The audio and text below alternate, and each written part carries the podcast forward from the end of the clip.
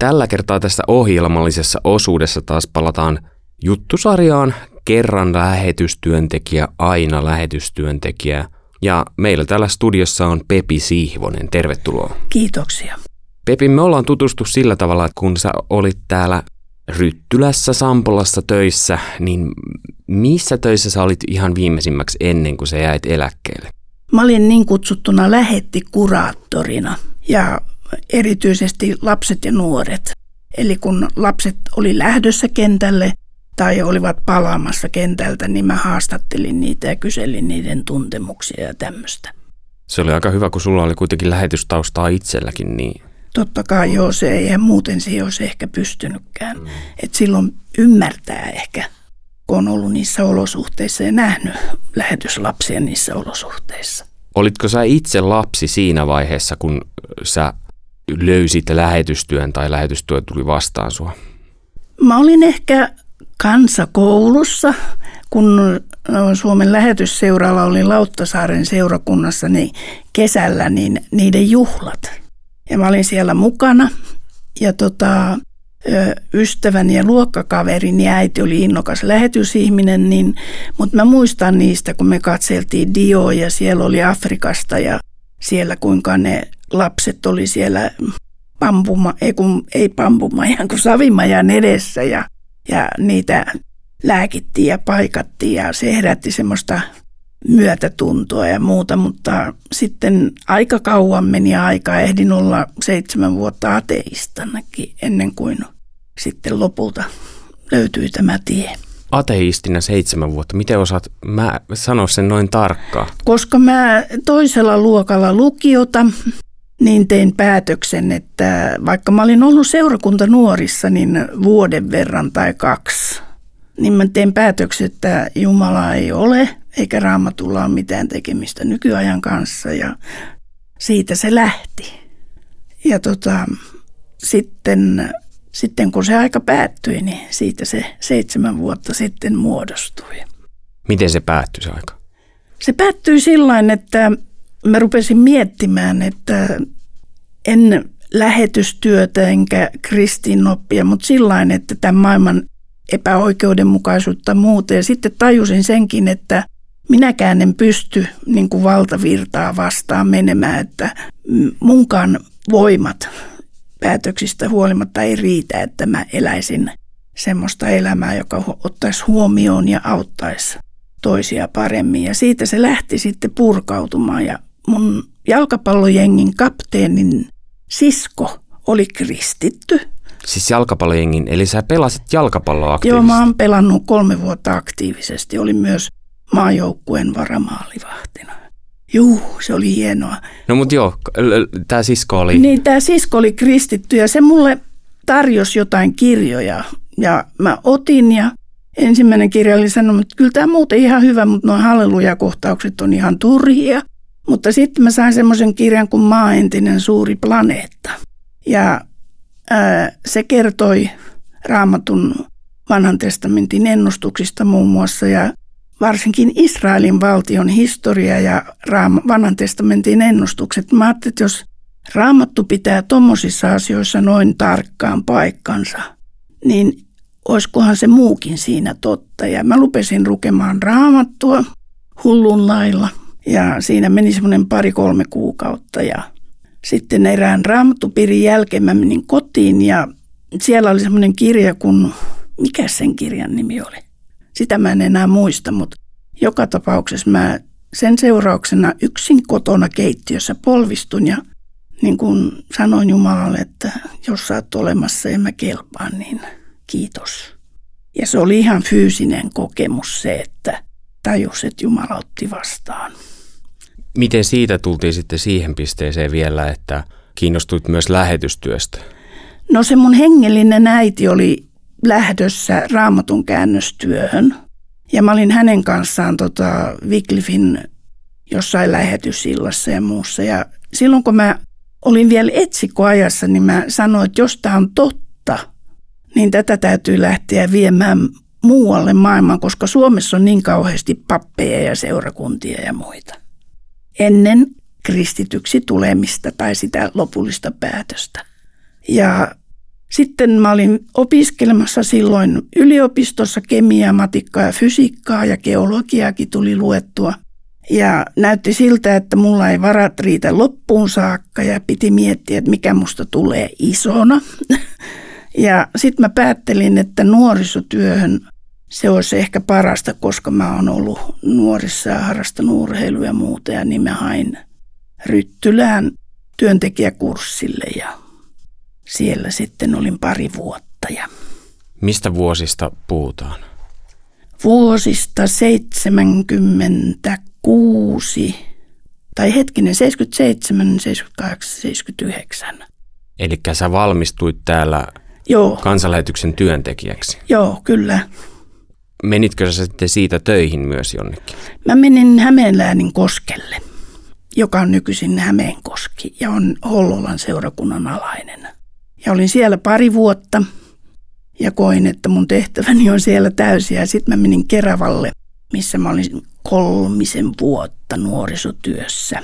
Varhaisnuoret ja rippikoulunuoret ja sitä vanhemmat. Ja sieltä mä sitten lähdin lähetystyöhön. Mutta siinä oli semmoinen jännä venka vielä, että kansanlähetyksen lähetyskaavion mukaan se työntekijäkurssi olisi pitänyt riittää, mutta ne katsoivat, että ei se riitäkään. Ja mä kävin silloin nuoriso työn ohessa Ryttylässä kerran viikossa opiskelemassa vielä lähetystyötä varten. Ja No mutta se oli varmaan hyvä, sait vähän lisää myös ö, työkaluja. Joo, kyllä, kyllä, kyllä. Vai miten koet nyt jälkikäteen katsoen? No kyllähän siinä oli hirveän paljon samaa, mitä mä olin työntekijäkurssilla käynyt jo. Ja mä oon sanonut, että kaikista parhaimmat työkalut mä oon saanut partiosta aikoina. Niin mä oon ollut 19 vuotta partiossa. Niin sieltä ne on hyvät työkalut tullut nuorisotyöhön. Niin just. Joo. No mikä oli se ihan viimeisin isku, joka sai sut lähtemään lähetystyöhön? Ja oliko nyt Japani sitten se ensimmäinen kohde myös? Joo, se on, mä oon Japanista tuntenut niin kuin kiinnostusta siihen. Sen kulttuuri ja kirjallisuus, ne koskien mua ja kosketti mua. Ja, tota, mä olin siellä Koskella, niin kaksi yskö, uskovaa ystävää kävi siellä ja, ja silloin mä olin niin kuin siinä vaiheessa, että mun pitäisi lähteä pois sieltä. Mä olin hakenut Ruotsiin suomalaiseen työhön. Mutta sitten mä koin, että se ei oikein ole mun paikka. Ja ne oli ja ne rukoili ja ne näki kyllä ilmestykset molemmat. Ja, ja tota, siinä oli vuori, syvä laakso, aurinko nousi ja sinimustatukkaiset kulkivat rinnettä ylös ja alas. Ja toinen näki samanlaisen. Ja, ja se ei siinä vaan, siitä oli vielä eteenpäin menoa, niin monta vuotta ennen kuin se toteutui tämä asia. Se oli semmoinen, mä puhuin yhdelle lähetyskurssilla olevan. Mä sanoin, että on se kumma, kun kansanlähetys ei tee mitään lähetystyöntekijöillä. Niin sanoin, että ei, kun uudessa tiessä on ilmoitus, että ää, naisihmistä tarvitaan lähetystyöhön Japanissa. Mä menin siltä istumalta lähetysjohtajan puheille ja siitä se lähti, mutta että kyllä se on ollut ilmeisesti koko ajan siellä jossain sydämessä. Mä olin kateellinen muun muassa kurssikaverille, silloin työntekijäkurssin aikaan, kun se oli niin kutsuttu lähetyspainotteisella osuudella. Ja mä jouduin sitten olemaan vaan täällä niin kuin Suomen osuudella. Siinä vaiheessa, kun sä kävit niitä keskusteluja lähetysjohtajan kanssa, niin, niin mitkä oli tavallaan ne tarpeet ja toiveet suhteessa uudelle lähetystyöntekijälle? Ne tarvitsi yksinäistä naisihmistä sinne mä sanon itsellistä naisihmistä sinne. Ja mä olin semmoinen, mulla oli kiinnostus lähetystyöhön, mulla oli kiinnostus Japaniin. Että siinä ei ollut niinku mitään epämääräistä, vaan se tuntui, että pau, nyt osu ja uppos. Oliko siitä eteenpäin niin kuin lähdön kanssa kaikki, että no niin, tämä menee helposti ja tämä menee helposti ja No helposti ja helposti. Tota, ainahan jotain vaikeuksia, mutta ei sen kutsun kanssa ollut mitään. Et kyllä mä olin ihan niin kuin, että se tie oli suora sillain. Että kommervenkkejä on tietysti itselle ja, ja, ja ympäristölle ja muuta, mutta et siinä vaiheessa niin se oli montakohan vuotta ennen, se oli kolmisen vuotta ennen kuin mä sitten todellisesti lähdin. Niin, siinä on kuitenkin kolme vuotta oli aikaa siihen. No kun mun piti sitä ylimääräistä niin, lähetysopetusta ja Sitten tota, ö, oli tietysti työssäkin, piti sanoa irti ja siihen meni aikaa. Ja, ja sitten oli tietysti, sit lähteminen, siihen lasketaan lieneen kielikoulu. Että se oli semmoinen ensimmäinen konkreettinen askel sillain. Mutta kyllähän siinä oli jo, kerättiin rengasta ja kierrettiin ja muuta. Miten siinä vaiheessa, kun sä loppujen lopuksi päädyit, en tiedä mitä reittiä menit silloin aikoinaan, menitkö ei ainakaan suoralla lennolla. Ei totisesti. niin miten siinä vaiheessa, kun päädyit väsyneenä Japanin tantereelle, et ollut koskaan käynyt siellä, niin miltä se tuntui? No se matka sinänsä oli mielenkiintoinen. Muka taloudellisen mm, hyväksi, niin me ensin lennettiin Turkuun, Kööpenhaminaan, Dubaihin, Singaporeen. Singaporessa me yövyttiin ja siellä oli uuden hindutem- tai vanhan hindutemppelin ava- avautuminen niin kuin entisöinnin jälkeen. Ja siinä sai niin, kuin niin konkreettista kokemusta sillain ympäristöä, joka on täysin erilainen. Ja sieltä sitten mentiin Oosakaan. Se, se oli semmoista, että näin se on. Että tämä, mä olin niin kuin tavallaan siinä, missä pitää ollakin. Että ei siinä ollut niin kuin mieli avarana ja, ja sydän täys, että jes, nyt se on toteutunut. Sanoit, että mentiin. Siis oliko muitakin menijöitä samaan? Oli, meillä oli yhden, ö, oliko se yksi suomalainen on japanilaisen kanssa naimisissa, niin hänen äitinsä tuli siinä koneella ja lähetysjohtaja Martti Myllärinen oli siinä ja sitten oli vielä kolmas, kuka se oli? Ei kun neljäs. Seppo Väisänen taisi olla. Ja huvittavinta on, kun opetettiin, että pitää aina, niin kun, jos menee kent- kentälle niin kuin sopeutua siihen kulttuuriin ja niin kuin yrittää sitä omaksua, niin ensimmäinen aamupala Singaporessa me mentiin McDonald'siin aamupalalle. Se oli todella huvittavaa. Sitten kun sä aloitit siellä lopulta työt siellä Japanissa, niin tuliko siinä vaiheessa jotain yllättävää siinä kulttuurissa tai töissä, että päädyitkin tekemään jotain sellaista, mitä et olettanut? No kun mä laskin jo kielikoulun työksi, että siinä ei ollut niin ongelma. Kyllähän siinä tietysti aina välillä väsyy, kun kaksi vuotta joutuu kielikoulussa aika hankalan kielen kanssa tekemisiin ja muuta, mutta semmoista väsymystä oli joskus, että panin verhot kiinni ja mulla oli semmoinen pieni Suomen lipu tanko, niin mä panin sen ja kuuntelin suomalaista musiikkia. mutta tota, ei mitään semmoista mm, tosi hankalaa. Et se on tietysti, kun on täysin vieraan kulttuurin keskellä ja täysin uuden kielen kanssa ja silloin ei siinä ympäristössä ollut. Hukarit oli samaan aikaan, mutta ne oli eri niin kuin kielikoulussa, mutta ne oli iltapäiväryhmässä, ettei me niin kuin, mm, tavattu, että mä olin italialaisten ja norjalaisten ja joo, pääasiassa italialaisten ja norjalaisten kanssa kielikoulussa. Et ei. Se oli koko aika jotain siinä oli semmoista riemastuttavaa, että mä oon siellä. Jumala on mut hyväksynyt lähetiksekseen ja, ja tota, en kokenut semmoista mitään rankkaa vastustusta. Aina pieniä tämmöisiä vastaankäymisiä mutta ei mitään semmoista, että voisi mainita. Kuulostaa siltä, että sulla ei ollut tavallaan myöskään kamppailua sen kutsumuksen kanssa. Että, ei todellakaan. Niin miltä se tuntuu näin jälkikäteen, kun katsoo sitä, että se on mennyt sen kutsumuksen suhteen niin selkeästi?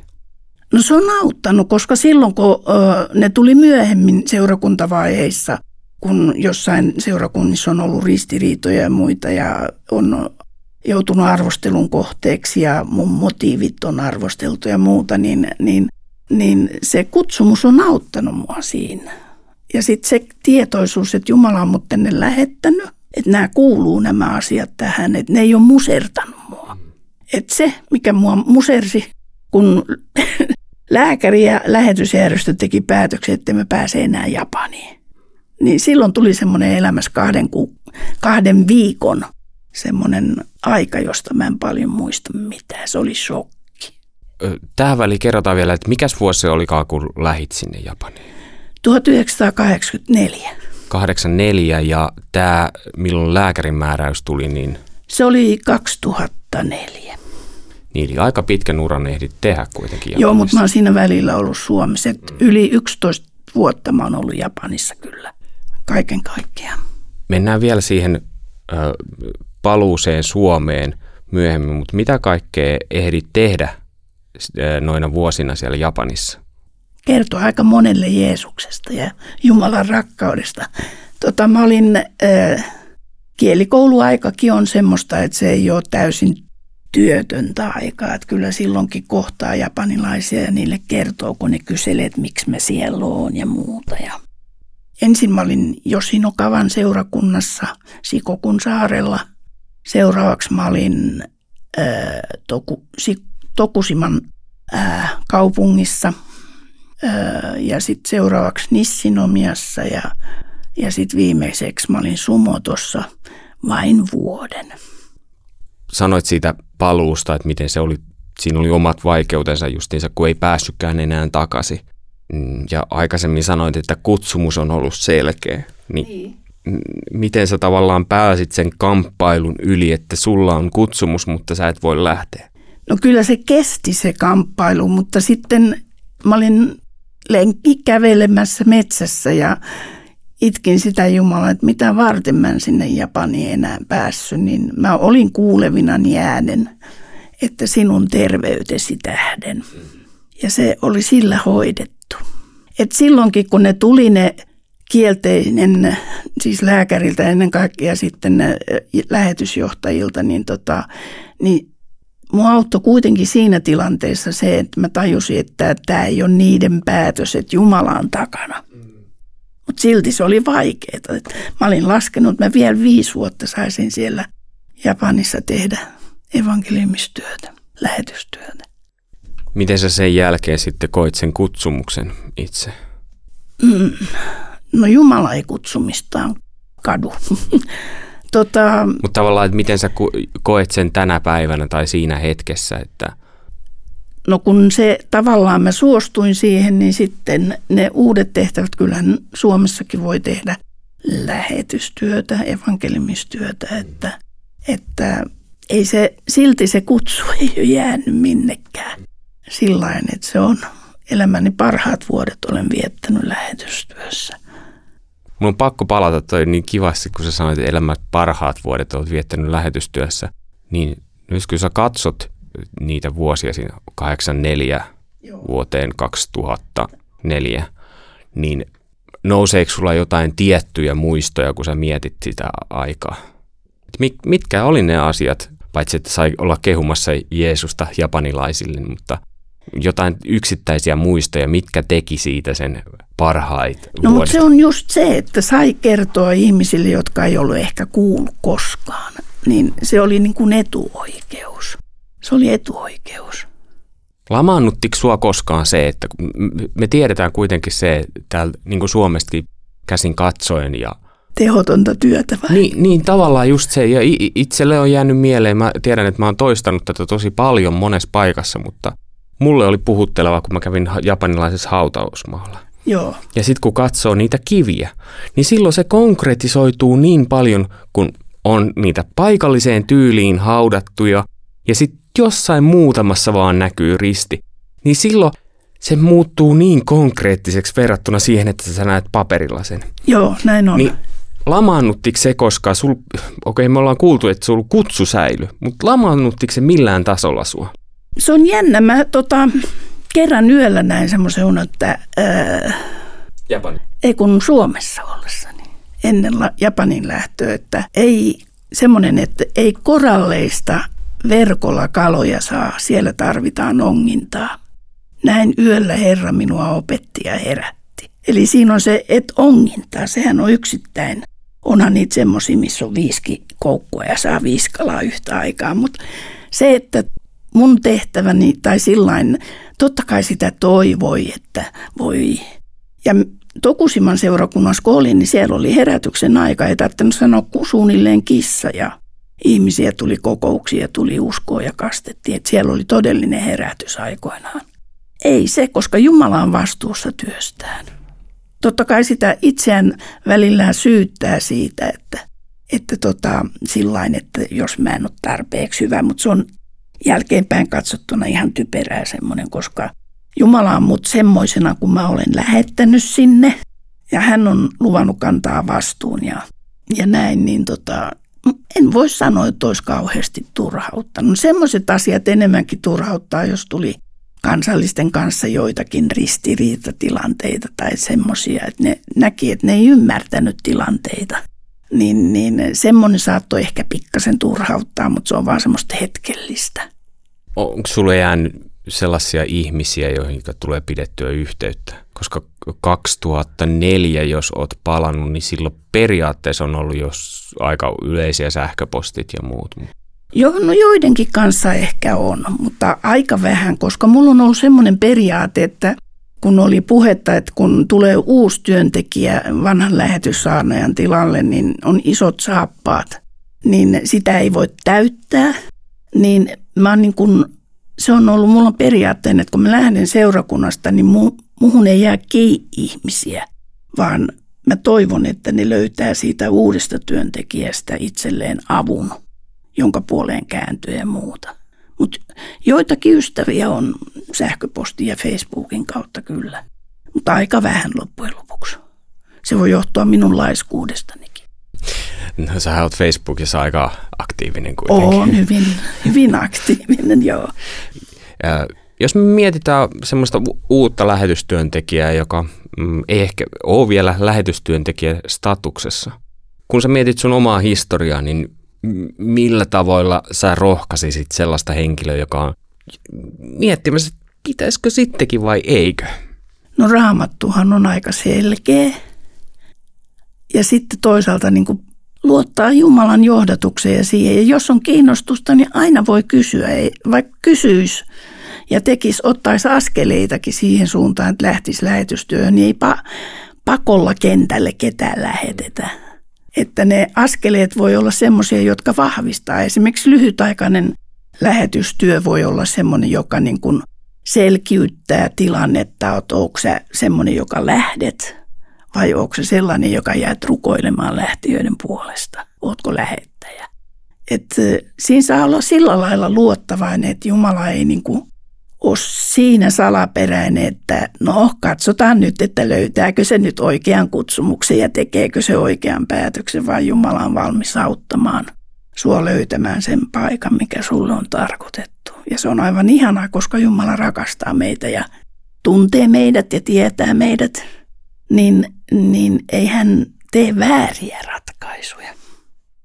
Lähtöön liittyen on pakko vielä kysyä sellainen asia, kun tässä vähän aikaa sitten tehtiin lähetystyön takahuone podcast, jonka aihe oli uuden lähetystyöntekijän harhaluulot. Niin. Nyt kun sä katsot omaa historiaa, niin mitkä oli sun harhaluulot silloin? Mitkä jälkeenpäin on käynyt toteen, että hetkinen, eihän se nyt näin mennyt? No ehkä ne harhaluulot riippuu niin kuin liittyy itseensä, että luulee enemmän itsestään kuin jaksaa tai voi. Että siinäkin saa olla sillä levollisempi, että Jumala tuntee sun voimavarat ja sen, mitä sä osaat ja ymmärrät ja lähettää, että sit sitä sinnikkäästi niin pääkireenä yrittää miettiä, että ei niin, vaan sillain turvallisesti ja luottaen eteenpäin. Eli mitä sä sanoisit Pepille, joka on just saanut sen lähetyskipinän ja alkaa ottamaan askelia sinne suuntaan. Otahan selvää asioista. Mä muistan sen, kun mä olin tota, Hämeenläinen koskella ja mä sitä mietin, että voi että kun ei, että kun mulla oli haikailu lähetystyö, että kun ei mua tarvitse. Sitten joku sanoi mulle, että no ei ne nyt punaista mattoa sulle levitä ja sanoi, että ole hyvä ja tule tota yhteyttä. Ja sitten se mm, silloin toteutui sen lähetyskurssilaisen kanssa, joka sanoi, että hei, mä sanoin hänelle nimittäin, että mun pitää varmaan ottaa yhteyttä lähetysseuraa, kun kansanlähetys ei mulle mitään, mulla mitään tee. Niin se sanoi sen, että siellä artikkeli haetaan naislähettiä Japaniin. Eli sulle vähän leviteltiin sitä punaista mattoa? No vähän sitä leviteltiin, kyllä joo. Ja olisihan mulla pitänyt olla rohkeutta ja ymmärrystä, että mä olisin ottanut, että hei, ettekö te todellakaan katso mua tarpeelliseksi lähetystyönä. Nykyään kun sä mietit lähetystyötä, tämän juttusarjankin nimi on kerran lähetystyöntekijä, aina lähetystyöntekijä. minkälaisia ajatuksia se herättää sinussa? No sen, että esimerkiksi mulle tulee lähettien kiertokirjeitä ja mä elän niissä aika vahvasti mukana. Ja sitten se niin kun rukoilen lähettien puolesta ja muuta, että siinä mielessä on edelleen. Ja varsinkin tietysti Japanin työ kiinnostaa kovasti. Sanoit, että elät vahvasti mukana, niin nostaako se niitä onnen ja surun hetkiä sieltä historiasta, kun sä luet jotain hyviä hetkiä tai äh, surullisia hetkiä lähettien elämästä? Ei se sillain ole, että mä hyviä tai huonoja surullisia hetkiä, vaan se kokonaistyö, että se työ oli niin mielekästä, että sitä, sitä niin kuin se mielekkyys ja monipuolisuus, mikä lähetystyössä tuli ja miten siellä joutui käyttämään itseään myös niissä kohdissa, missä oli täysin heikkoja muuta. Että, ja kuinka Jumala auttoi ihan konkreettisesti niin kuin siellä, niin kaikkea sitä ehkä tulee niin ikävä. Ja sitten kun sen tunnistaa jostain kirjeistä ja muista, niin kyllä tippa tulee silmään. Eli kannattaa lukea lähettien kirjeitä. Ehdottomasti, kyllä. Mutta siinäkin, että jos joku niinku kyselee kutsumusta ja muuta, niin mä oon sitä mieltä, kun mua harmitti joskus, kun jotkut sanoi, että jos jossain on mokannut tai on valinnut muka väärän tien, niin joku sanoo, että no, Jumalalla on B-suunnitelma sulle. Mä sanon, että se ei pidä paikkaansa. Että Jumalalla on aina A-suunnitelma. Että vaikka sä olisit valinnut väärin, niin Jumala niin kuin voi kääntää väärin istutetut sipulit oikeinpäin. Että hän johdattaa joka tapauksessa sua rakkaasti ja parhaan tietonsa mukaan. Mm. Että sä et ole koskaan missään B-suunnitelmissa. Hei, kiitos näistä Äh, tärkeistä ja kauniista sanoista, Pepi. Oli mukava jutella sun kanssa taas pitkästä aikaa, koska silloin aikaisemmin olit kuitenkin aina täällä talossa. Niin olin, joo, kyllä. Oli mukava saada sut tänne ihan studioon paikan päälle. Kiitos. Kiitoksia sinulle, että annoit mahdollisuuden taas muistella hyviä aikoja. Ja hyviä aikoja on varmasti tulossakin vielä. Joka päivä. Kyllä. Kiitos. Kiitos.